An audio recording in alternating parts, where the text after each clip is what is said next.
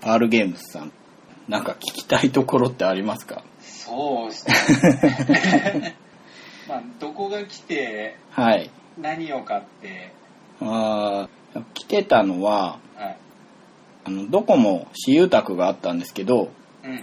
メビウスゲームズさんが、ブルクセンと欲張りハムスターとタウシュラウシュっていう、これ遊んで面白かったら買ったんですけど、うんうん。でニューゲームズオーダーさんがマンダラを展示してたんですよね。おーう。ん。あと、ペンギンパーティーとかも遊べたんですけれどあも、あ、はいはいはうい。ん。で、イエローサブマリンさんがリフトイットとかで、すごろく屋さんはいろいろやってたな。気球で大空へっていうメモリーゲーム。あと、タクシーワイルドライフって、これちょっとよくわからないんですけれども、はい、あとね、あの、でっかいキャプテンリノですね。ああ、はいはい。うん。完成とか湧き上がってましたよ。だいぶ高くなるんでしょうね。そうなんですよ。椅子に乗って最後のリノ乗っけてたんじゃないか な。リフトイットっていうクレーンのゲームやってたんで、ちょっとあんまりそっちを見てらんなかったんですけれども。うんうんうんうん。あと、ホビージャパンさん来てて、うんうん。コルトエクスプレスあとパリストっていう、国津屋先生のブロックスみたいなあ、うーん。パズルゲームなんですけど、はいはい。遊んだんです。普通に面白かったです。はいはい。うん。あと、ロールロールさん来て、ドラゴンとか、ラブレターとかはいはでい。すね。結構いろいろ遊べるような感じなんですね。遊べましたよ。う。うん3時間ぐらいいたんですけど、うんうん。スタンプを押してもらえるんですけど、ほ私有してう。はい。遊ぶだけで1つ。1位だと2つ。ほうほで、順位がつくじゃないですか。う。はいはい。 1234のカードを持っていて、お店の方が。はい。それをシャッフルして、だいたい1位だった人が引くんですけど、はい。その数字と同じ順位だった人は、ラッキーナンバーを引いたってことで、スタンプおまけでもう一個っていう。ああ、なるほど。うん。ちょっとゲーム性がある感じです。そうですね。うんうん。うん。それで、3つ押してもらうと1回抽選できるのかな。うんうん。結局僕、全部押したんで、おお。うん。でねうんうん。想定してたよりゲーム買っちゃって。お目当ては、はい。ボードゲームギークカードゲームだったんですよ。はいはいはい。最初びっくりしたんですよね。あー、テンデイズさん並んでるから、うんもうないだろうと思って。大人気。そう、メキシカの新版も出てたんですけど、ああ、はいはい。ううんん。いや、何にせよあんな並んでるんじゃと思ったら、それは、テンデイズラジオに出てらっしゃる、テイネさんのアングリーセールっていう中古セール で、そっちに行列ができてましたね。うん、じゃあ、ボードゲームギーク、え、ボードゲゲーームムギークカードーゲームですよ。ク。なんか、えらい韻を踏んでる感じです。そうなんですよ。これ、喋ってるだけで気分がいいんですよ。 その、ボードゲーム、ギークカードゲームは無事変えて、その、アングリーセールで、ワイヤットアープっていう、あれあの、はいはい。俺が少し前に遊ばせてもらって面白かったので、はいはい。欲しいなと思ってたんですけど、まさかね、残ってると思わなかったんですけああ。ど、ちょっと中に入ってるお金のカードが一部足りないってことで、はい、麻雀の展望が代わりに入ってるんですけど、一応ちゃんと代替品は入れてくそうれでるす。遊べるようにはなってるんですけど、ウエスタンなのに展望はって思いはしたので、ちょっと台無し感はありそうですね、あの、 まあ、ポーカーチップ的なもので遊んでもまあ似合いそうだしいいかなと思うんですけど、あとは、メビウスさんで私有したタウシュラウシュっていうセットコレクションのゲームと、前から欲しかった欲張りハムスター、あれですねはい、結構アドロームさん仲間が増えた感じですはい。いやこれいいですねでもそういう場でうん。ゲームを買うっていやっぱイベントだと、ううんうんううんん。買い、買いますね。買いますねはい。 我慢できたの、マンダラだけですね。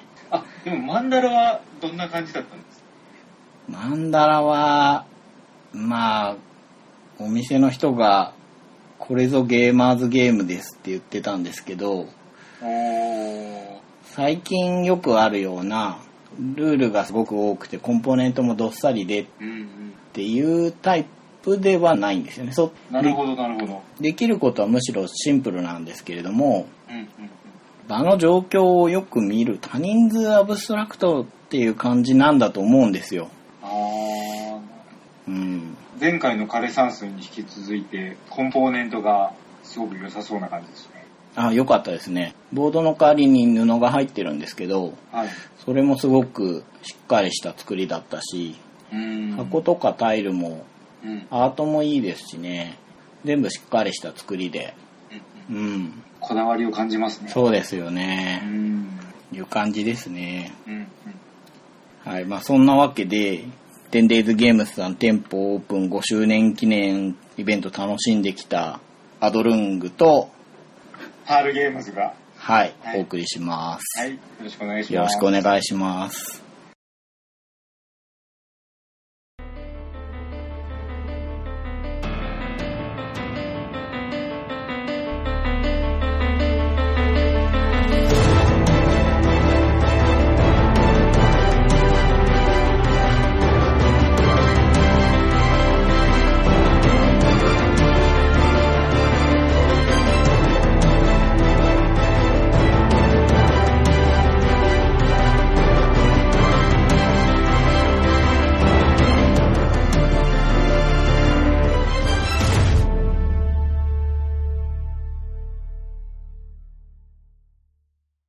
いつもはですね、はい。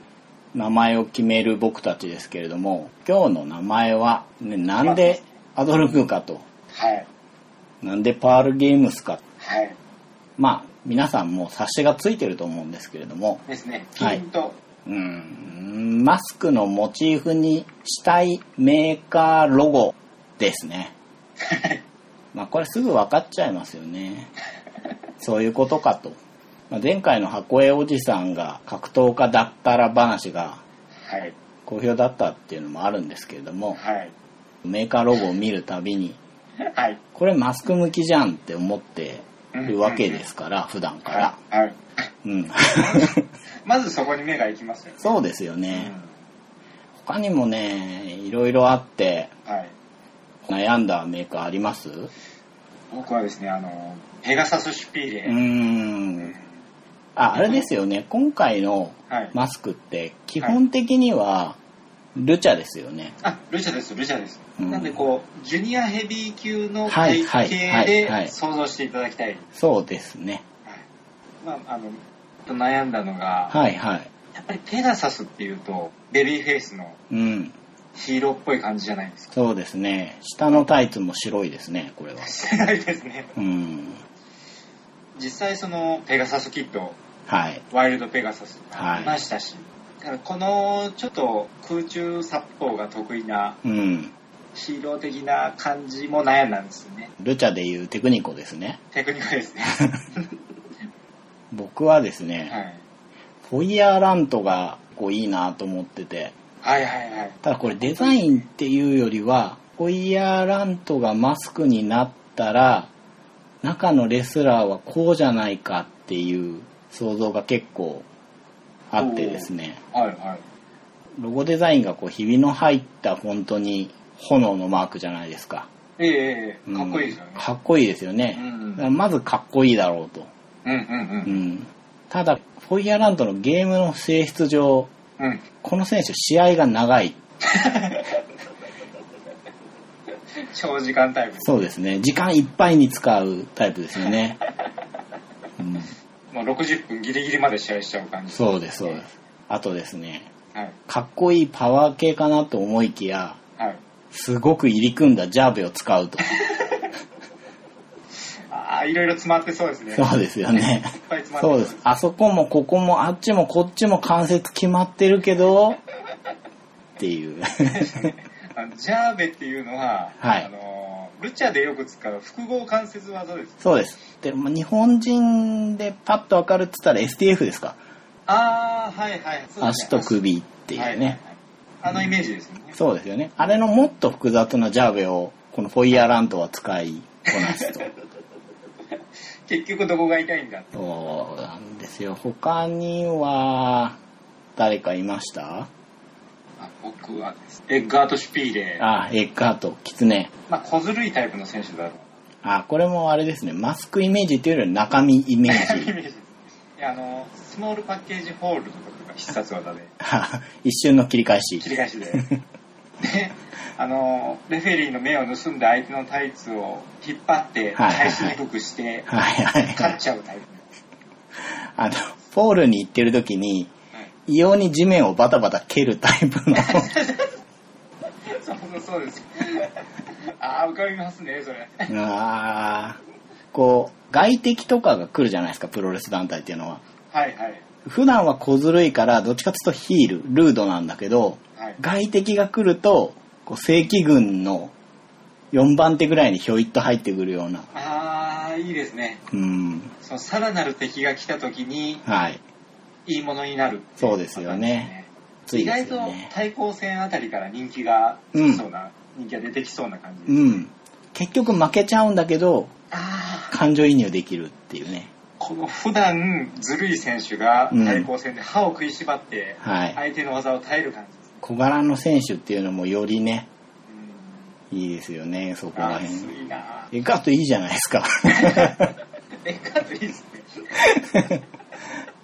改めて話すと。 他にもね、まあ、アバロンヒルとか、ウィニングムーブスとか、あとあれですよね、リオグランデ。あーリオグランデいいですよこねれ。もう名前からルチャですもんねう。ん。そして太陽。太う陽。ん。強いですうんうね。んうんうんうもん。う、ベテランベビーフェイス。ですね。葉巻吸ってリムジン乗って、ラメラメのスーツで会場来るんですよ ね。ゴージャスな感じですよそね。うです。そうです夢を与えないとね、見てる人たちに。はいはい。まあ、こう、いろいろ出た中で、なぜはい。っていうとこですようんう。んあの、パールゲームズがですね、はい。縦の紋章っぽいうん。マスクですよね。はい。で、これがやはり英国貴族的なうん。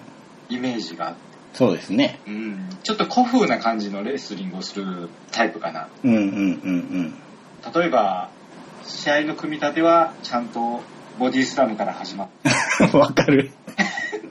て、で、次は、あの、腕を決めるっていううん地味な関節技に入っていく。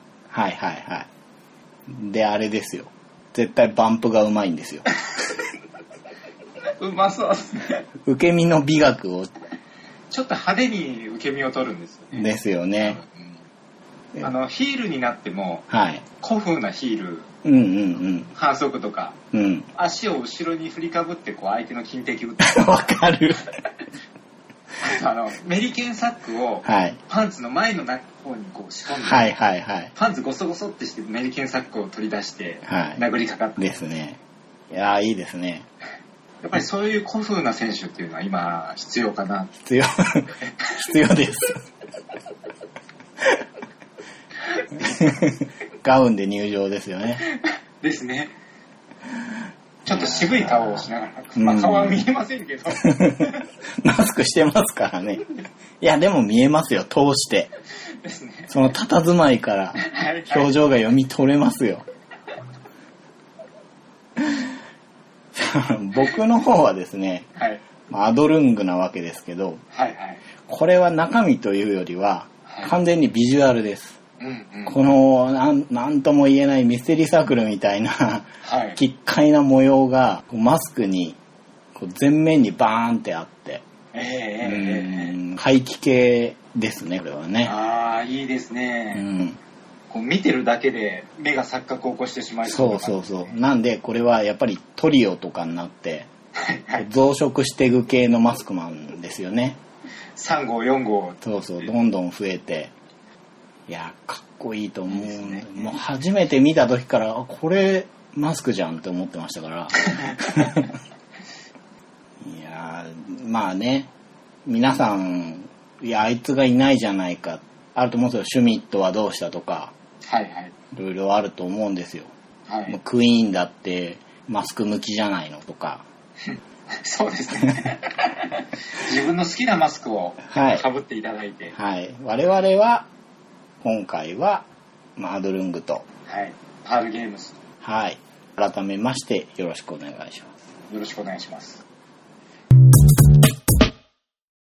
というわけで、今日は初心に帰って、はい。 UFC の話もしていきましょはい。う。もう1ヶ月前の大会ですけれども、えー7月11日に行われた UFC189 の話をはい。していこうかなと。で、こっから5試合ですね。はい。はい。最高ですね、うこんの大会は。 2015年半分とちょっと過ぎたとこですけど、はい。今年最高だったんじゃないかっていう、残り半年の中でもこれだけのイベント出ないんじゃないかなっていう、いや、そう思いますうね。んいやここ数年で一番ぐらいですよねそうです、そうですう。ん僕とかも UFC を見始めてからでもトップクラスの大会だな。そうですよねはいはい。もう本当にすごい大会で結構いろんなタイプの試合がありますし、うんで全部気持ちが入ってますし。うんで我々は基本ワウワウで見るじゃないですかはいはい。まあ、結局ファイトパスも入って いろいろ見ますけどはい。まあどうしても日本語で解説されているワウワウがうん。見やすいなっていうのがあってそのワウワウっていうのはメインのカードを放送してくれるわけですけれどもはい。ちょっとねまずメインじゃなかった試合を1試合話していいですかねおー、はいはい。ウェルター級のマット・ブラウン対ティム・ミーンズですあー、マット・ブラウン。はいイモータルのニックネームでおなじみの、はい。あのマット・ブラウンなんですけれども、まあ、結果としては1ラウンド4分44秒で4が3つですよ、さすが不死身の。ねえギロチンチョークでマット・ブラウンが勝利なんですけれども、はい。うん、これがですねマット・ブラウンっていうのはうんムエタイっぽいスタイルじゃないですかうんうんうん。膝打って肘打ってパンチもキックも全部殺傷能力が高いっていう感じのはい。で全く引かずにまあねちょっとグラッと来てからも強いんでニックネームが不死身ってことなんですけれども相手のティム・ミーンズっていうのもキック主体の選手なんですねおー。なので似てるんですよねちょっと雰囲気がうん。だからお互い打撃で攻め合ってたんですけれども2人とももう膝も肘も首相撲も使うんですよはそいしたらミーンズの左エルボーがヒットしたんですねはい。でブラウンがブリッジっていうのかな目と目の間というかうん鼻のスタート地点というかのあたりをカットして、まあ、流血するんですけれども、はい。まあ、不謹慎なんですけどブラウン血流れるとかっこいいなと思って見 て漫画のキャラみたいとか思って見てたんですけどでそのお返しにブラウンがエルボー打ったんですよおー、はだい。からもう意地の張り合いですよねここら辺あー、かっこいいな。うんでそのねエルボーがちょっと前進しながら打つんではい。あの緑のタイツのあの人をちょっと思い出したんですけれどもあー、はい。エルボーを2発ガガって入れてそしたらミーンズの方が効いたんですよねうんうん。で頭下げた状態で組みに来たんですけどそこを見逃さずにギロチンに取ってブランが一本勝ちっていう試合だったんですけどちょおー。っとねミーンズの方がリーチがあるんじゃないかなう。うんん背もちょっと高い感じですそうですかねね。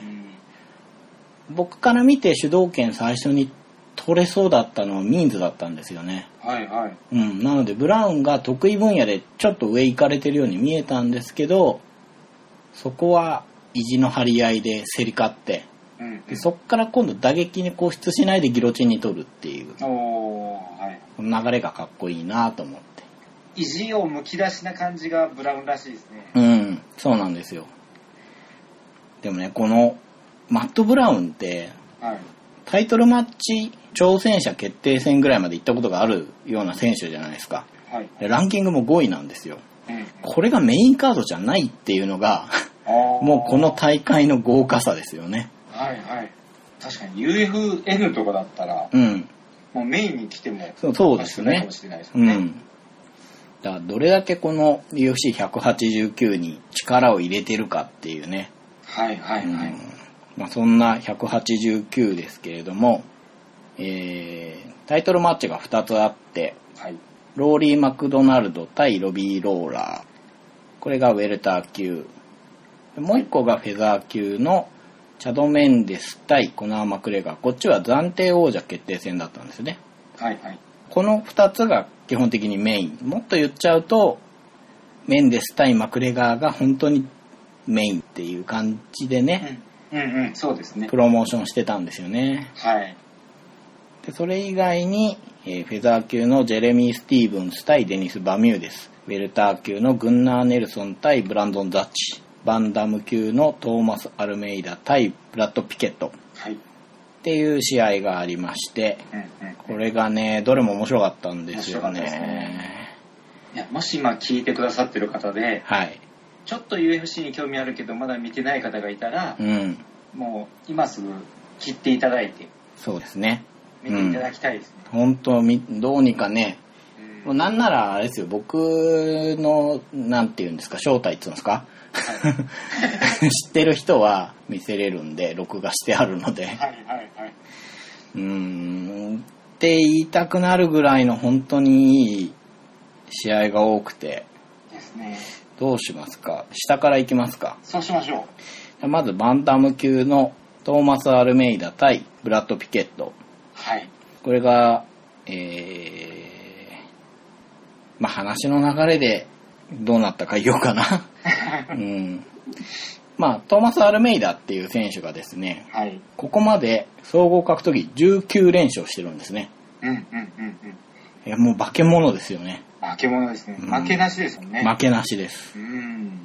前回もね、すごいアグレッシブに戦って勝ってたんで、はい。記憶に残ってる選手ですけれども、で、所属がシュートボックスで、うん。バンダレイシューバとか、マウルシオ将軍とか、ムニーロ忍者とかね、プライド時代に本当にもうプライド席巻したそうですよね。チームの一つですよね。うんうん。名前聞くだけでたまんない感じですうね。ん。まあ、対するブラッド・ピケットっていうのは、ちょっと上の階級に行ってたんだけれども、戻して。はい。うん。でも、ニックネームがワンパンチっていう感じの、ボクシングが上手くて、一撃で倒せるパンチを持ってるような選手なんですね。うんうんうん。アルメイダよりは UFC キャリアがあるはい。選手ですけれども、正直、まあ、ブラッド・ピケットをどうアルメイダが倒すのかっていう感じのはいはい。見方にそうですよね,、。うんなってましたよね。なんというか、ベテランうんを。若手の勢いが倒して。そうですね、飲み込んでいく感じの。はいはなんせ19連勝ですからね。い。ですよねう。んで、。ラスベガス大会のうメん。インカードの1試合目で。そうです。ここで盛り上げるとこですからね。はいはい。で、インパクトを残して、うん。これからアルメイダが上がっていくんだろううんうんと。そういう感じでしたよね。うん試合前の予想としては。うん。なんですけど、なんとアルメイダが先に2回、まあ、軽いんですけど、ダウンを奪われるっていうね。はいはい、そうなんですようね。ん。で、ピケットの方も食らうんですよね。はいはいはい。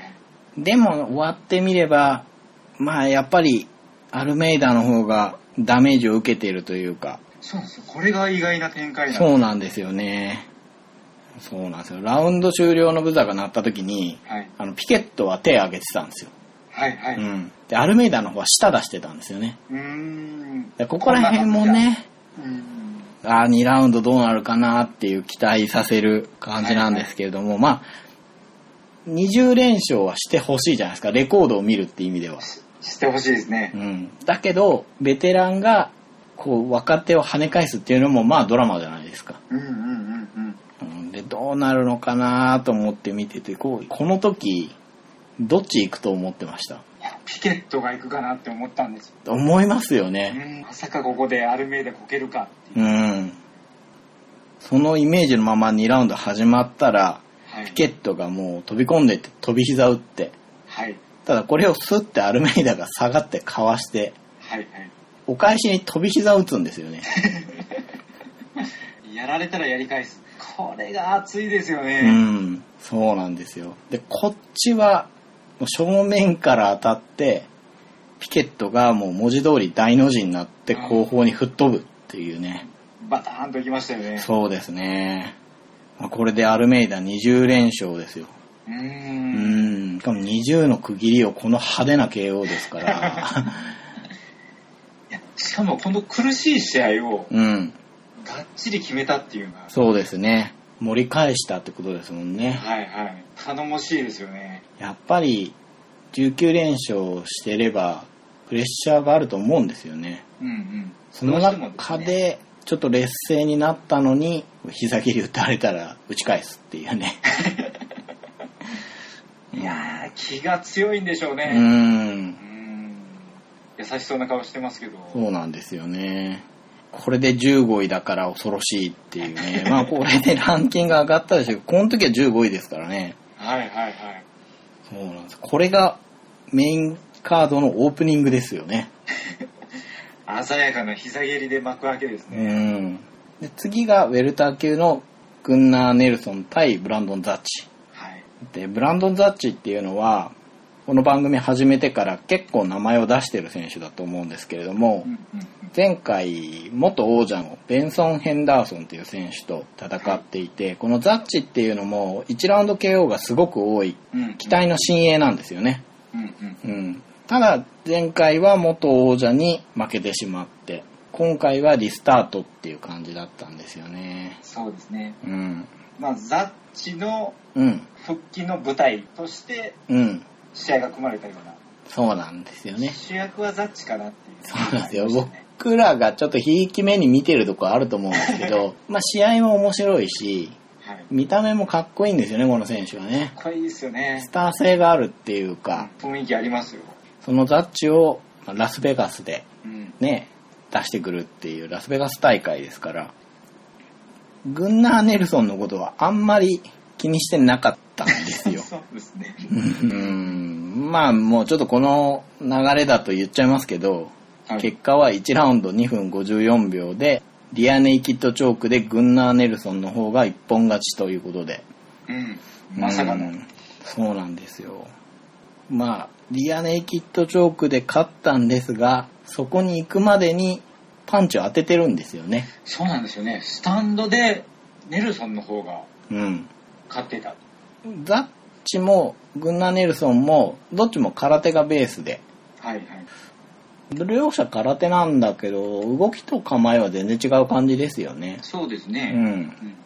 ネルソンの構えがちょっと両斗っぽいんでああ、はいはい、はい。伝統派なんですかね体を起こした感じでねで、スッと腰を落とすよううな。いんや、でも結局リーチ、まあ、背丈もリーチもうん圧倒的にザッチの方が高いじゃないですか。そうですよ。で、そのリーチがあるのに伸びるパンチも打ってくるんで、うんうんうんうん。これは届かないのかなと思って見始めたんですけれども、うんうんうん。ワンツーですかね、入って。はい。綺麗にスッと入りましたね。そうなんですよねうん。ちょっと間が空いたと思ったら、ガガンって入れて、はいはい。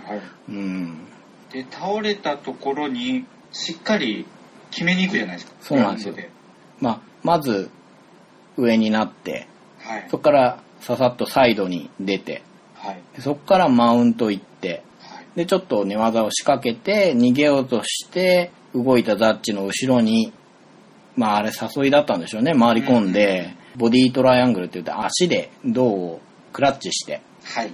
そっからのチョークですからね。うんうんうん。グラウンドで冷静に決めてしまうところが、うんネルソンすごいなって思いましたね。うーん。まあ全然、私たちの視界の外 から、また強豪がやってきましたね。ネルソン、しかももう、このいぶし銀な感じで、まだ26歳です。まだまだこれからですよね。そうそうそう。んで、メインに出てきたコナー・マクレガーと練習してて、うん。アイスランド出身っていうね、うんうんうん。もういろいろ個性がありますね、ちゃんと見ていくと。これから勢いが出てきそうですよね。うん、いや、しかし、ザッチが負けると思わなかったですね。そうですね。これで連敗なんで、うん。ザッチも次も楽な選手は組んでくれないでしょうからね。まあ組んでくれないですよね、UFC はね。うん、ちょっと正念場ですね。うん、次どうなるかっていう。そうですようね。んどっちの選手も次の結果がやっぱり気になる状況になりましたね。はい。で、次がフェザー級のジェレミー・スティーブンス対デニス・バミューです。はい。うん。この試合は、ジェレミー・スティーブンスの方が減量失敗したので、 はい。はい。まあ、罰金を食らいつつ、キャッチウェイトで戦うってことでね。で相手のバミューデスっていうのは、勢いのある若手で、ザ・メナスっていうニックネームですけれども、おー、かっこよさげですね。かっこいいですよね。これが結果としては3ラウンド32秒で TKO だったんですけれども、この結末がね、うん。すごかったですうね。ーんちょっと二度とお目にかかれないんじゃないかっていうような技が出ましたね。はいはいはうい。んスティーブンスはうんこの前も2連敗してて、うんうん。体重も守れなかったし、これもなんかまあバミューデス勝つかなと思って見てたんですけど、はいはい。うん、1ラウンド先に当てたのがスティーブンスの方だったんですよね。はいはい。で、バミューデスの方がぐらついて、うんう。うんん、スティーブンスの方はバッティングでね流血しちゃってバミューデスの方がまあ組みつきとグラウンドで進めていく感じの試合で1ラウンドが終わってうん。で2ラウンドの早々でスティーブンスのローがバミューデスに当たったらなんかバミューデスの動きがすごく悪くなって、ですね。痛めたんでしょううね。ん、なんかねステップが悪くなってうん。うん。うん。そうでなくても1ラウンドでパンチ食らってて、打撃じゃちょっと分が悪いのかなっていうところにその状況になっちゃったので、うんううん。ん。こうなっていくとね、スティーブンスが勢いづいていけますよね。はいはいうはい。ん。もう結構な至近距離で殴り合いですよね。うん、やってましたねう。ん。 2ラウンドの中盤以降は、バミューデスが諦めずにうん。打撃とタックルをこう織り交ぜて攻めてって、はで、スティーブンスの方も意地があるから、両者ダメージが出てある感じなんですよね。はいはい。片や流血してるし、片やなんか足痛めちゃってるし、はいはい。うん。その状況でこう、お互い引かずに殴り合うね。ボロボロなんですけど、うん。あのー目はギラギラしてる。そうなんですよ。攻め合ってね。で、ああ、すごくいい試合になったなと思って見てて。たら3ラウンド始まって、もう諦めずに前にベナビデスが出てきたところに、スティーブンスが垂直の飛び膝蹴りを打ったんですよね。垂直っていうのは、もう本当に垂直です。スレスです。完全に真上。真上にピョーンって飛んだ感じですよね。そうなんですよ。その膝がクリーンヒットして、これ、すごいですよねう。ん。結局その後のダウンにパウンドの追い打ちかけて TKO なんですけど、はい。まあ、あの膝蹴りで決まってますよね。決まってますねう。もんう。完全に崩れてましたもんね。。うん。いや、垂直飛び膝蹴りは1ラウンドのアルメイダの膝蹴りと全然違います。そうなんですよ。あれは前に飛ぶ膝蹴りですけど、うんこっちは真上ですからね。ちょうどバミューデスがパンチ打って前に出てたとこなんで、はい。カウンターで当たっちゃったんでしょうね、あれ。ね、顔を出してきたところにうん。突き上げる感じですね。膝アッパーですよね、あれ ね。やっぱいやー、あれが狙ってるとしたら相当ですけど、あうーん。うわー、すごいよなでも、これで決まった時のあの表情はすごかったですね。うん。やっぱり会心だったんでしょういね。や、会心ですよ。スティーブンス2連敗してて、はい。 減量失敗だから、これ負けたら本当リリースあってもおかしくないですよね。ですよね。も3連敗ですもんう。うね。ん。うんでもこの一発でね、まあ、次も期待されますよね、やっぱはい勢いづきますより。ね。うん。うん。その、アルメイダの試合以上のはい。膝蹴りを、同じ日の同じ大会で見るって思わないですよね。想像つかないですよね。膝蹴りで決まること自体、おーすごいなって思う うんうんうんうんうん感じがします。うん。っていう3試合があって、やっとここからタイトルマッチなんですよ。はい。 もうだいぶお腹いっぱいになってますよね。そうなんです。よね。なんて大会だ。そのタイトルマッチの一つ目が、王者のロビー・ローラー対、えーランキング2位の挑戦者、ロリー・マクドナルドですね。はいはい。うん。これは、先に結果を言っちゃうと、5ラウンド1分0秒 TKO で、ローラーが勝利ということで、うん。王座防衛ですね。素晴らしいですうね。ん。僕、密かに今年のベストバウトランキングを心の中でつけているんですが、おおはいはい。これね、今の暫定1位のやつと競ってるんですよね。おおうん。ちなみに暫定1位はえー、まあちょっと年末言おうかな。ああ、そうですか。年末まで続けばね。 いや、それぐらい良かったです、これは。いや、僕もこの試合は、本当もう UFC 見始めてベスト級ですね。ですよね。うん。衝撃の KO だとか、はい。一本勝ちとかそういうんじゃないんですよね、これはね。はいはい。ロビーローラーのハートがすごいっていうね。とんでもないハードですよね。うん。見てるこっちにひしひし伝わってくるあのチャンピオンのうん。なんというか特徴がはい。ど根性っていうそれが一番の売りっていうのがすごいですよねすごい、ちょっとないです。他ないにですよね階級全部見てもこのタイプの王者はいないですね。うん。いやー、かっこよかったっす。いやもう大好きですよ、ういん。や正直言ってはい。ちょっとローラーってうん。どこまでいけるのかなうんうん、うん。は疑いってるところがあったはいはい。言い方悪いんですけど、はい。もう気持ちだけかなはい気持はちだい。けじゃないのかうんって。ところもあって僕予想としてはマクドナルドの方が勝つだろう UFC のレベルが高すぎて、はい根性論だけでいける限界があるんじゃないかと思いますよね。そうですそうです、うん。やっぱチャンピオンになりましたけど、うん。でマクドナルドはやっぱりこうエリート的な感じでそうですねうん。天才っていう感じの選手ですもんね。で勝ち星を積み重ねてきたわけじうゃんうないんですか、で満を持しての王座戦っていうとこうろ、ん。うん。しかもこれ、リベンジマッチですからね。あそうですね、マクドナルド2回しか負けてないんですけれども、うんうんその1回が、このローラーにやられてるんですよね。はいはい、うまあ、ん移動負けはしないだろうそう、そういうタイプの選手ですよね。はいは一い回のミスはちゃんと修正してくるっていう感じの。ありますありまうす、ん。だから僕もマクドナルドかなと思ったんですよはいはいね。はいただローラー頑張ってほしいなってそうですありね。ますねうん。やっぱ心配してたのが、はいロビー・ローラーって若い頃 UFC にいてリリースされて他団体をいろいろ渡り歩って、まあプライドも出てましたし、はいいろんなところで実績を積んで、まあ少し前に戻ってきて、うんそこから連勝を続けて、タイトルマッチにこぎつけて王者になった苦労人じゃないですか。はいはいうん。だからできれば長く防衛して王座に君臨してほしいなって思ってるんですけど、同時に、よりによってマクドナルド来ちゃったなっていうね。そうですよねう、ん。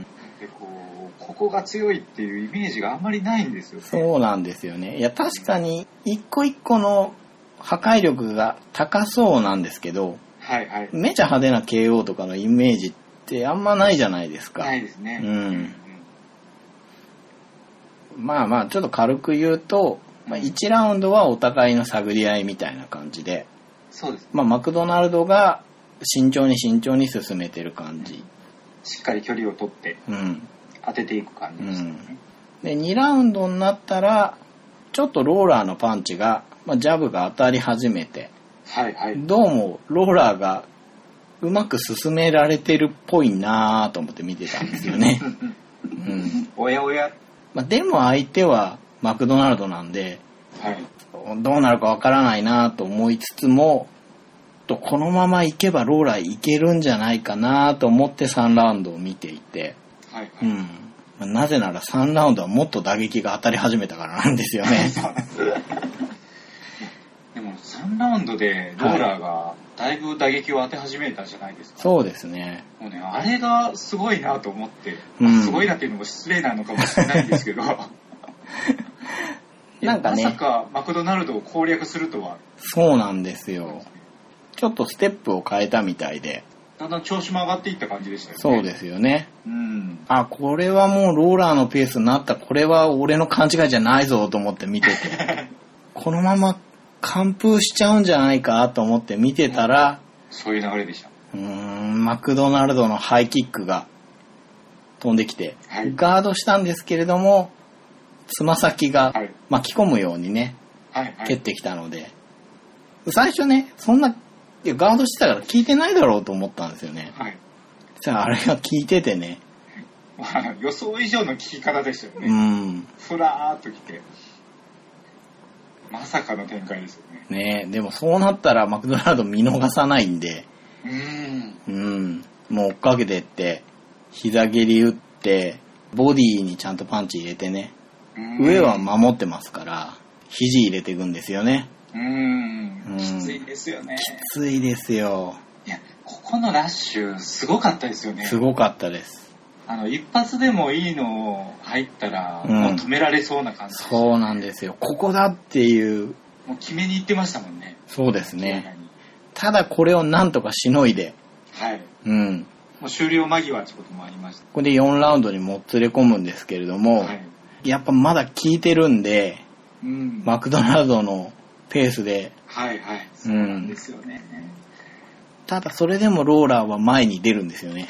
そうそうそうそれがすごいですよねそう。普通守りに入ると思うんですよ。よくあのもう前に出るしかないっていう、はいはまあ、い。解説とか聞いてるとうん言うことはあるんですけど、うん、ポイント取られてるから KO で勝つしかないんで、これも行くしかないですよって話ですよね。うんうんただ出られないんですよね出ないですよね、大概は。うん。当然もうきついのもあるしリスクもありますし、うん。ただローラーはチャンピオンなのにグイグイ行くんですよね行きますよね。こうひしひしと気持ちが伝わってきますよねそうなんですよ。しかもそれが、ちゃんと事態を好転させて、 そうそうそうなんかローラーのパンチがね、マクドナルドの正面にバチンって当たって、うんうんまあタックルに行った風でしたけど、なんかちょっとね、聞いた素振りが見れたんですよね。ありましたありまう。した、うんんで、もうガチガチのやり合いになって、はいはいはい、うん。すごいですいやー、すごかったですんで、この試合で一番好きなシーンが、この4ラウンドの終わりで、5うんラウンドの始まる前の、うんうんうんうんその4ラウンド終わってブザーが鳴った後に、はい2人が自分のコーナーに引き上げないで、はい真ん中で睨み合ってたんですよね。うーんこれはしびれますよねねえ。うーんこんなことするタイトルマッチないでしょ。タイトルマッチですもんねうん。お前もやるなみたいので、ラウンド始まる前にはい軽くハグしたりとかあるじゃないですか。ありますありますこっちのタイプは見ないですよね。見ないですね、うん。とはいえ、はいローラはまあやるじゃないですか。 はいはいはい前回も試合終わった後に、相手を睨みながら手は出さないですけどね。はい追い回すような人なんで、はいただ、マクドナルドが逃げずに睨み返したじゃないですか。はいたまんないですよね、うんお。互いはもうい。ボロボロじゃないですかボロボロですよ。もう顔ももう血で真っ赤だし、うん。もう鼻は潰れてるし、うん。その姿で睨み合うっていうのがかっこいいですよね、ねうんえ。で、あれ見せられたら、決着つかないで、うん要は判定で終わっても、これ名勝負だなっていう、はい、思うんですけど、うん5ラウンド始まったら、またローラーですよ。うん、どんどん前に出 て、右ストレートをちゃんと打ち抜いて、そしたらマクドナルドがワンテンポ置いて、こう、頭抱えるようにして、後ろにしゃがみ込むようにダウン。もうこの倒れ方もうん。もう全部出し尽くしたっていうようなうん。倒れ方で、そうなんですようん、。もう燃料が切れたっていううんうね、んうんうん感じですよね。まさかこんな決着がすごく、マクドナルドっぽくないんですよね、あの姿って。うんどっちかというと、クレバーに、うんうんゲームを支配して判定で勝つような選手じゃないですか。はいはでい相手の気迫に乗ってやり合って、ああいう風に負けていくっていうのは全然想像にない姿でしたね。うんマクドナルドがしっかり距離を取って、うんうん、そうですそうです。コツコツ当て続けそうでてす。判定勝ちっていういや、その予想してた人が正直多いと思うんですよ。ですよね、うん。それがこうローラーの熱気に引っ張られてうん。お互いバチバチやり合ってね実際あの判定もはい。あのーまあ、4ラウンドまでの時点でうんうん39対37で、うんマクドナルドの方についてたじゃないかそうですよね。あのまま行ったら、王者交代だったんでしょうね。そうですねう、ん。まあ、よっぽどがない限りはただそのよっぽどを 起こすわけですよね。ですよね、うん。それももうとにかくもう何があっても前に行き続けてうん。道を切り開いていくっていそううなんですよ。しかも相手の良さをもう全て出した上で勝ついやーかっこいいですようねん。だからね、試合の終わった後に担がれながら、はいマットを指さして、ステイ、ステイってすごい言ってたんですよ。はいはい俺が残ったっていう。うーんうんうんうんいやあれがすげえかっこよかったです。ほんとね、かっこいいですよ。だからね、次も、ね、楽しみですよね。もうね、次のタイトルマッチが相手がカーロス・コンディットに決まってるみたいなので、あーはい、あーこれもまたうん。バシバシやり合いそうな、その今回、王座に届かなかったマクドナルドが負けてる相手っていうのが2人いるんですけど、はい片方がこのローラはいー、もう1人がコンディットなんですよ。はいはいはいはいなんでね、そういう風に見ても、うん面白いと思うしやっぱ寝わ寝技より打撃の人たちじゃないですか2人ともね、もう殺傷能力が高いようなそうなんですよ打撃だからコンディットもえげつないですしうね、んでもあのアドルングさん大好きなコンディットといやーこれ困るなーいやコンディットもね一時暫定王者になってるんですけど、はいはいうんうんだからそういう意味ではならせてあげたいなーっていうはいはいファン心理ってのもあるんですけどねこれ困るなーいやー難しいですねあと、パールゲームさんどうですかねローラーってあんまり肘打つイメージが僕はないんですけど、ないですね確かにそうなのコンディットは最近使うんですよね。うんここら前回の試辺合もだもいぶあれが効いてましたそうねなんですよ。こうんこら辺が、ローラーってちょっとクラシックなイメージないですかありますありまなすんで、まあ、どこがって言われると言いづらいんだけど、うんで、最近の UFC の打撃って、肘を使う選手がすごく増えたじゃないですか。はいはいああいうのを考えていくと、まあ、最新型対クラシックなタイプっていう見方もあるしうん、うんうんうんうんなそんうですよね。確かにローラーとクラシックな感じがしますよね。そうなんですよね。あなそれを非常に高いレベルでやっているうこんと。なんでしょうね。そうなんです。なんでまあ、このタイトルマッチもね、 うんま。あ、今終わったタイトルマッチの話してんのに、もう、次が楽しみですよね。 こんな試合見せられたら。うん、いやー、本当なんか名勝負をしていきそうですね、これからも。うん。チャンピオン自ら名勝負製造機ですからね。そうなんですよ。いや、これはほんとすごい王者ですよ。すごいですね。うんうん今一番熱い感じですそね。うなんですよね。はい。あと、僕、あの、マクドナルドが、はいちょっと印象的だったのが、うんうん。あのー、試合が終わった後に、はい。まあ、人生で最高の瞬間だったっていうコメントを出して、ねえ、あんたうんうんボロボロになってね。そうそう鼻と足を骨折させられた選手がうん。人生で最高だったっていうのがねいやーなんかいいなって思いましえ。で、そのコメントしながらあれでしょそれを骨折させてきた相手と一緒に写真撮ってるでしたそう 病室で、 ょねえ。で、ツイッターにアップしてるんですよね。ですですです2人ともボロボロで病院直行なんですけどねねうんなんでなんかそういうのいいですよえ。うね、ん。うんあれだけこう4ラウンド終わって睨み合った選手が、うん。うん最後は健闘をたたえ合うってう。いうんまあ、ほんとリアルタイムで見れてよかったって思うタイプのね。そうですねうんうんうん、その前後の流れっていう意味でね、うんうんうん、また試合だけ切り取ればいつ見たってやっぱりすごいんですよこの試合ははい。ただそれをこう流れの中で、う。うんん、見てるっていうのは得してる気がしますようね、ん、いいですうね。ん、はいでまあまだあってですねあもうだいぶ だいぶもうこの試合でうん。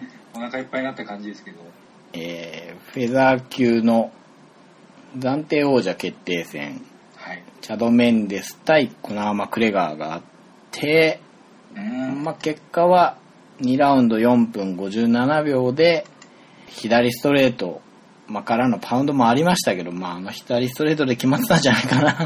まあそうですね、うん、っていう感じで、コナーマ・クレガーが暫定王者になりました。おお、うーん、ついにチャンピオンになりましたねそうですね。まあ、うんなんていうんですかね、トラッシュトークと、はいまあでも KO の山もちゃんと気づいてたかなうんっていう感じでね、まあ、飛び級って感じで、そポうでンすポねーンとね、うんタイトルマッチまで来て、うんまあ、正規の王者がね、怪我してしまったってことで、はいうん、2位のチャド・メンデスが出てきたわけですけれども、はいはいはいまあ、このチャド・メンデスも相当強いんですけどね。ですよねうん。うんまあ本当あのジョゼ・アルドがいなかったら間違いなくチャンピオンだろそうですう選ね。手ですようね、ん。なんかね、ベルトが2つありゃ、2人で持ってりゃいいじゃんっていうぐらいのね、 ですね本当時代が違えばっていうほんとそうなんですけど、そのチャド・メンデスを破ってっていうことなんで、うーんまさかの展開でしたね。そうですね。うーん。まあ我々がだいぶチャドメンデスビーキっていうのはあるとは思うんですけどね。まあでも、まあ、暫定王者ですから、はい。いつか統一戦をやらなきゃいけないわけですよね。はい、はい。まあお楽しみが先送りになったというか、う。うんん、今までの状態だったら、うん、ちょっとマクレガーの実力がうん。はっきりわからない状態でのジョゼ・アルド戦だっそうそう、だからね、ちょっと早いんじゃないかっていうね。たらシャドメンデスに勝てば文句ないですよね。そうですよね。だっもうて、チャド・メンデス倒したことがあるのがアルドだけだったのに、はい。マクレガーがそこに加わって、うんじゃあその二人がタイトルマッチっていうのは納得いきますよね。いきますね。もう誰も文句言えないですようね。ん。今回、あの、ジョゼ・アルドが怪我をして、うん。欠場して、はい。で、まあ、骨折しただの、してない、してないだのっていう話がはいはいはい。でちょっとこうヒールっぽい感じになったじゃないですか逃げねたんじゃないかな、そうそうそう。まあもともとちょっと欠場が多い選手だったので、またかよっていうね。でちょっとジョゼ・アルドがヒール気味になってうん。でマクレガーは暫定とはいえもう全部自分でセルフプロデュースしてうん。チャンピオンになって達成をして、うん。ちょっとベビーフェイスになってそうですね。珍しいですよね。総合でベビーターンって。 ですよねうん。またそういうドラマが一つ加わってジョゼ・アルド戦っていううん。面白いですよねうんうんうん。2015年の UFC っていう流れで見ると、面白い展開にはなったんですよね。うんまあ、我々としてはこう、チャド・メンデスストーリーっていう面で はそうそう残念なんですけど、本当に。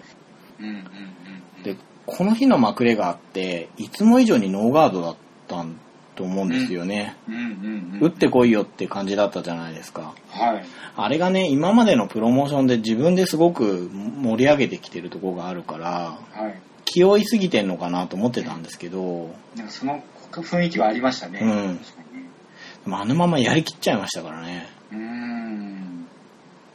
まあでもマクレガーはメンデスのパウンドそれなりに食らってたのにそうなんですよ。うん元気なんですよね。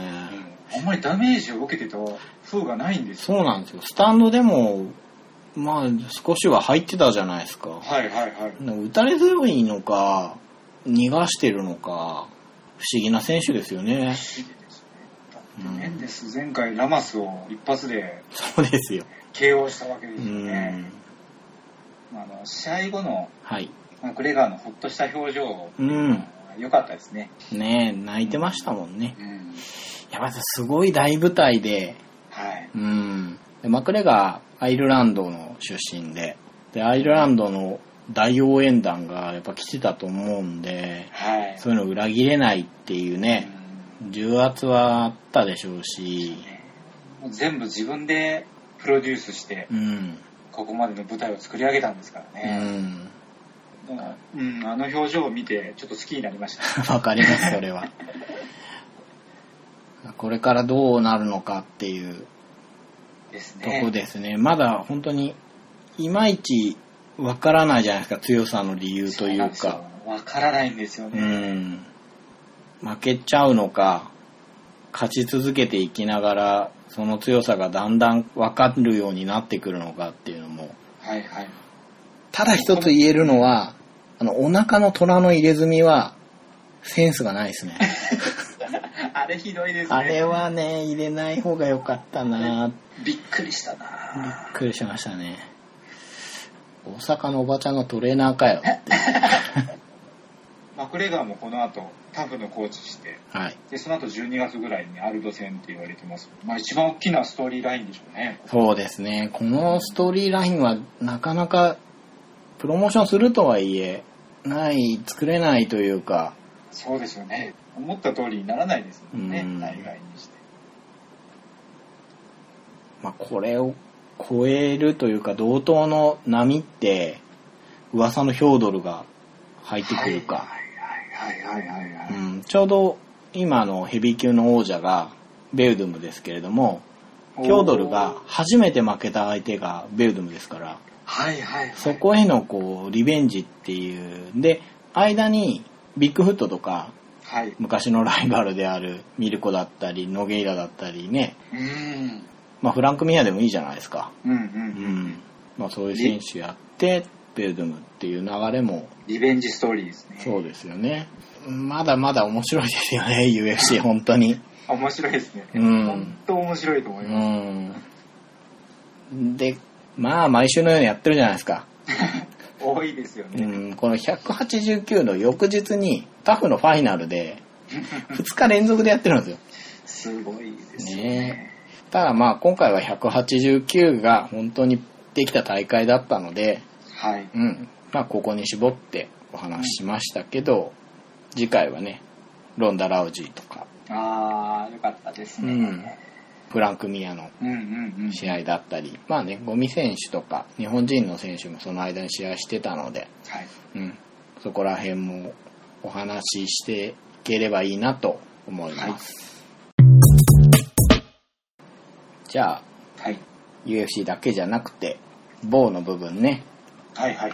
今回は、今回はですね、はい、最近あの、買って遊んでるはい、大阪の商人はい、についてですね、うん、トレーダーズ・オブ・大阪。はい、でまあ、日本流通まだしてないんで、うん、まあ、正式な放題っていうことではないんですけど、うん、うん、大阪の商人、うん、課題で。はい、で、ゲームは、はい、えーアメリカの G マンゲームズから2015年に出ました。今年ですね。そうですうね、ん。で、作者は川崎ファクトリーの川崎進さん。はい、はい。で、対象年齢は13歳以上で2人から4人。うん、で、プレイ時間は30分いうことですね。で、さっきあの、2015年発売と言ったんですけどもうん、もともとは2006年にうん、川崎ファクトリーさんからカルタゴの貿易商たちとして発売されて、うん、うん、でその後2008年に G マンゲームズからトレーダーズ・オブ・カルタゴうん、して発売されたのが、うん今回もう一度リメイクされてで日本テーマでトレーダーズ・オブ・大阪となるほど。ゲームのテーマとしては、はい。まあ、江戸時代、うん。まあ、大阪で商品を買ってはい。それを貿易船に乗って回路で江戸まで行ってうん。で商品を売りさばくうん。という流れですねでこのゲーム自体がはい。非常にやることは簡単で、はい。まあ、お金を得るはい。商品を買ううん。でカードの予約をすうん。うんるもう3つのパターンでうん。あの市場っていう場があってそはいこにカードが、まあ、5枚置かれてるんですうん。赤青黄色緑の4種類の商品がうん。うん。でそれに数字が書かれてて、まあ、532というのいずれかの数字が書かれてるんですけど、うん。まあ、それが市場にある時は商品の値段はい。手札に入れたらそれが自分の持ち金になるうん。いうシステムで、うん。で、まあ、単純に市場にあるカードを取ればそれがお金になる。うん。うん。で、もう一つ商品を買うっていうのが、はい。これちょっと面白いシステムで、はいはい。市場にある商品全てを買わないといけないんですね。うん。もう5枚あれば5枚のカード全部を買わないといそうなんですよけない。ね。うんここが面白くて、うん。結局5枚買わないといけないんで、お金がかかるんでなかなか買えないんですよ。選んで買えないんですよね。そうなんですこれだけ欲しいんだけどっていうのができない。 そうなんです。全部売りなんですよね。はいはいはい。じゃあな、どうやったら買えるかっていうと、はい。さっき言ったあのお金を得るようにして、うん市場からカードを1枚誰かが取ればうんその分市場の価格が下がっていく、うん。そうですよねまとめて買いやすくなっていく、うん。うんでもう一つがそのカードの予約ができます、はい。まあ、一つだけ自分の予約コマを使って予約ができるはい。うん。じゃあそのメインの江戸にどうやって売りに行くかっていう話なんですけどうん。商品を買った時にはい。カードをまあ色ごとに分けてうん。買った商品の中でその色が1枚あったらその色に対応した船が1コマ江戸に向かって進むんですうん。で2枚以上あったら2つ進むそれをカードの色ごとに船のコマが動いていってうん。江戸に到着した時点ではい。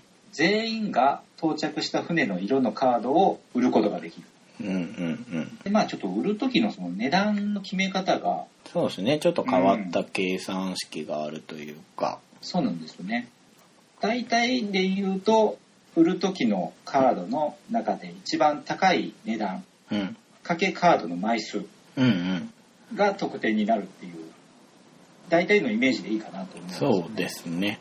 で、もう一方で、船が到着した時に、えっと江戸の直前にあるマスにはい。船があると、その船は沈没してしまうんです。そうなんですよね。これが結構厳しくてう。ん。あでまとあちょっとのところで沈没するんですよね。で結局どうなるかというと、うんそこの沈没した船の色の商品をみんな捨てないといけないまあね、沈没したから。あの全部捨てる羽目になるんでそうなんですよこれはね結。構厳しいんですよでも、ではい保険に使えるカードってありましてうん。手札の中からそれを出すと保険をかけれてうん。その保険をかけたカードは捨てなくていいうん。大阪から江戸までは5マスあるんですよ、はい。 5はマいスしかないというそうですね。近いんですね、近いんで結す構。で2マス目3マス目は、えーと沈没ゾーンなんではい。江戸から2マス目3マス目ですねはい。なんでもう江戸直前でデッドヒートが繰り広げられるうんうん。面白いのがうん。もうやりたいことが明確になっててうん。結局はもう自分が集めてる色の船を無事に江戸に到着させるうん。でもう一つが相手が集めてる色の船を沈没させてやりたいうん。要はうまいこと相手を出し抜いて自分だけゴールさせればそれが一番いい目標が非常に分かりやすくなるうん。うん。でじゃあどうするかっていうと自分が到着させたい船の商品を確実に集めていくうん。うん。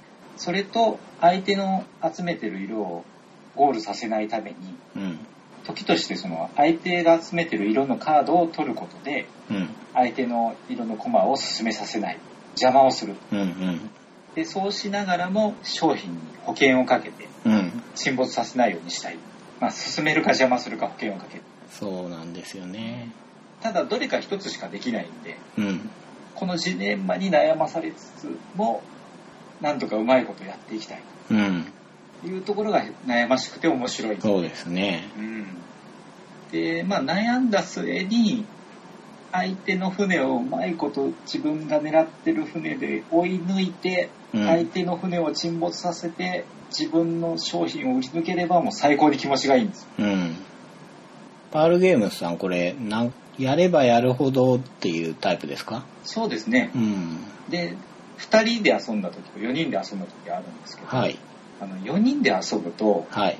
沈没するかしないかっていうのがうんうんうん結局、自分でコントロールできないんですよねうん。うん。できないというかしにくいというかまあ、自分の番が来るまでにすごく状況が変化しちゃうわけですよね。うんうんう5んマスしかないですしそうね。なんですよもうどうしても全体の流れの中に巻き込まれてしまって、うんうんうん。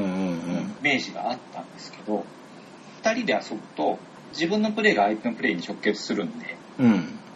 3人目4人目のことまで考えなくていういんというところがあるんで非常に影響を想像しやすいんですよね、うん。なるほど。うん、そうなるとすごく駆け引きが楽しめるんで、うん。うん、2人で遊んだ時の方が僕は楽しかったです、うーん。人数によって変わるイメージはあるんですけど、うん。駆け引きっていうのは十分楽しめるかなと、そうですねう。ん、思ってますこれまだ日本流通してないですけど、はいはいまあせっかくテーマもカルタゴから 大阪になったし、うん、したらいいのになーって思うんですけれども、うん、コンポーネントもすごくいいですしね、うん、この日本テーマっていうのもグッときますよそうですよね、ね。ん、でこれであの作者の川崎さんの海外から出てるゲームってうん、 11作になるんですって。すごいですねすごいですよね。本人は、まあ、大阪の商人はカルタゴの貿易商だから、うんはい11っていうのもどうなのかなって言ってましたけど、うんいや、立派に11作目だと思うんですけどもいねや。そうですようね、ん。再度リメイクされるっていうのがすごいですよねそうですよね。うそん、ううん、でうすんよね、うん、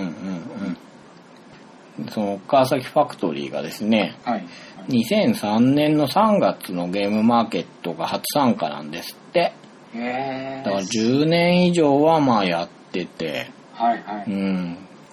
で、作品数はどのくらいになりましたって聞いたら、国内の商業作品、創作ゲームあとはまあ海外の今回出たような商業作品とか合わせると、30以上はあると思うって言ってて、まあ、ちょっとちゃんと数えてないんだけどっていうところもまたすごいなと思ったんですけど、 僕個人としては、まあ、R エコがああはいはういん、最初に知った日本人デザイナー作品のゲームなんですよ、おうーはいんまあ、ゲーム遊び始めて半年ぐらいかなそういえば日本人っているのかなと思ったんですよデザイナーにねうんうんうんで当時行ってたオープン会で聞いてみたらあるよっていうことで R エコを遊ばせてもらったんですけどもはい普通に面白くて うんうんうんすぐ買ったんですけれどもはいその後アミーゴからあーまた出たので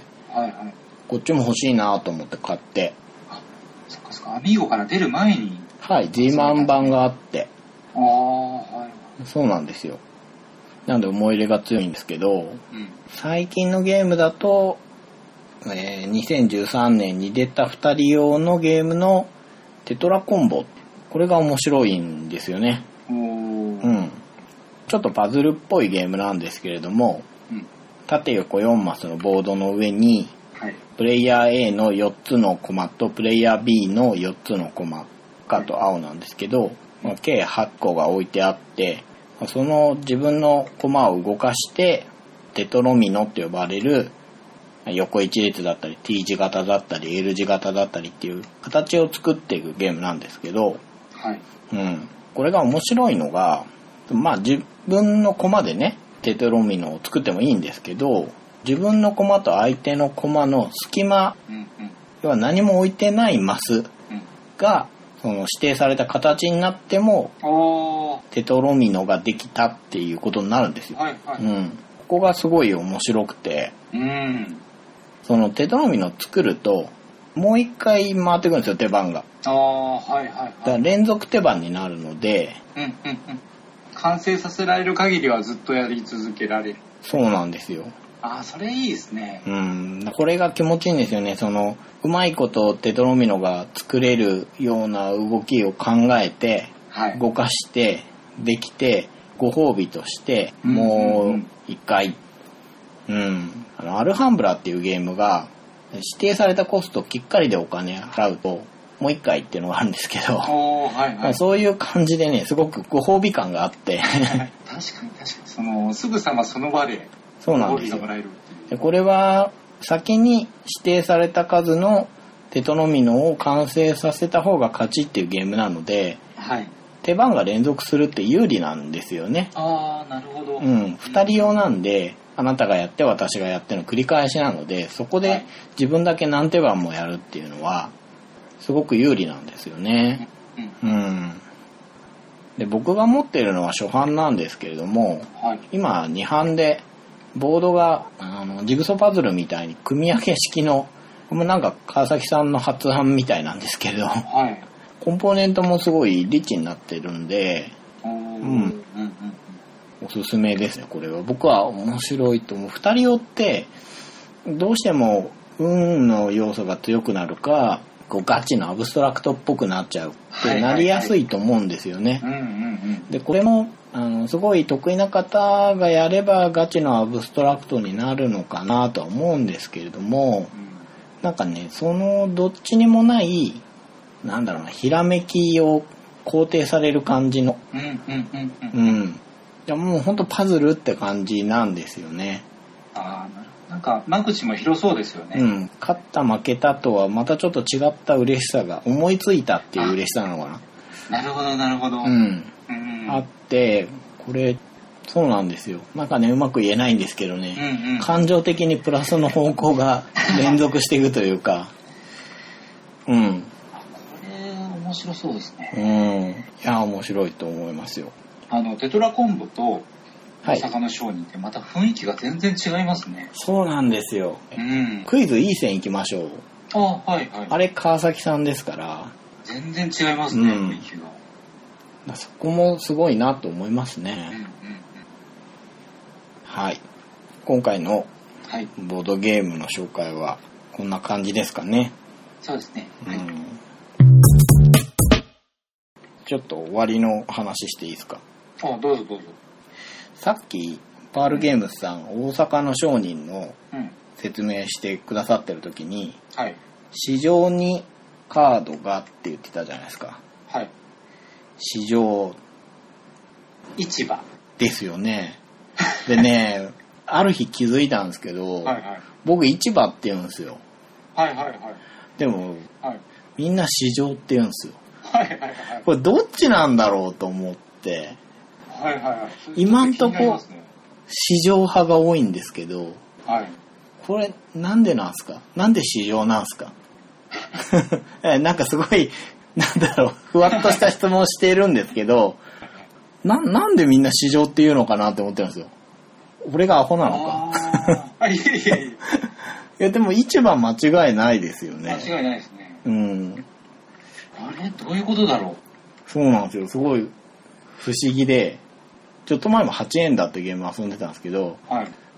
僕インストで市場って言ったんだけど、はい。市場に何個繋いだんでってみんな言ってるんですよ。おはいはい。俺みんな市場って言うなぁと思って。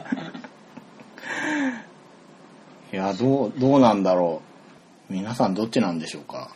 卸売市場。そう、そのイメージなんですよ。でうん。卸売市場じゃないですもんね。そうですね。うん。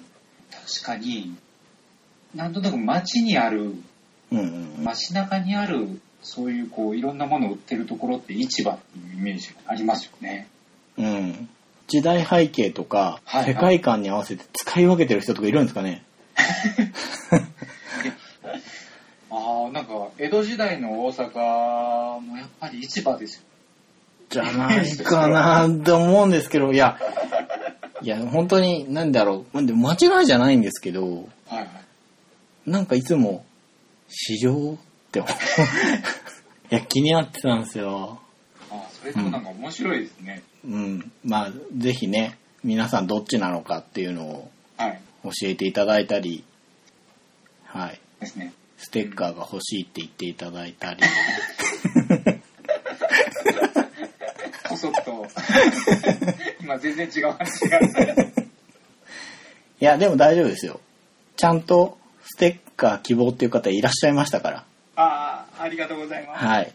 この放送が流れてる時には、もう届いてるんじゃないかなっていうことで、はいはい。もう嬉しいんで、うんい複数枚送りましたからね。や、本当ありがたい ですね。はそうい。言っていたも、だいう貼って貼られて、貼り返せで。急に懐かしい感じの感じはい。ありがとうございました。ありがとうございました。というわけで、えー、まだステッカーの余ってる棒 FC、はい。今回はアドルングと、パールゲームスが。はい、お送りしました。はい、ありがとうございました。ありがとうございました。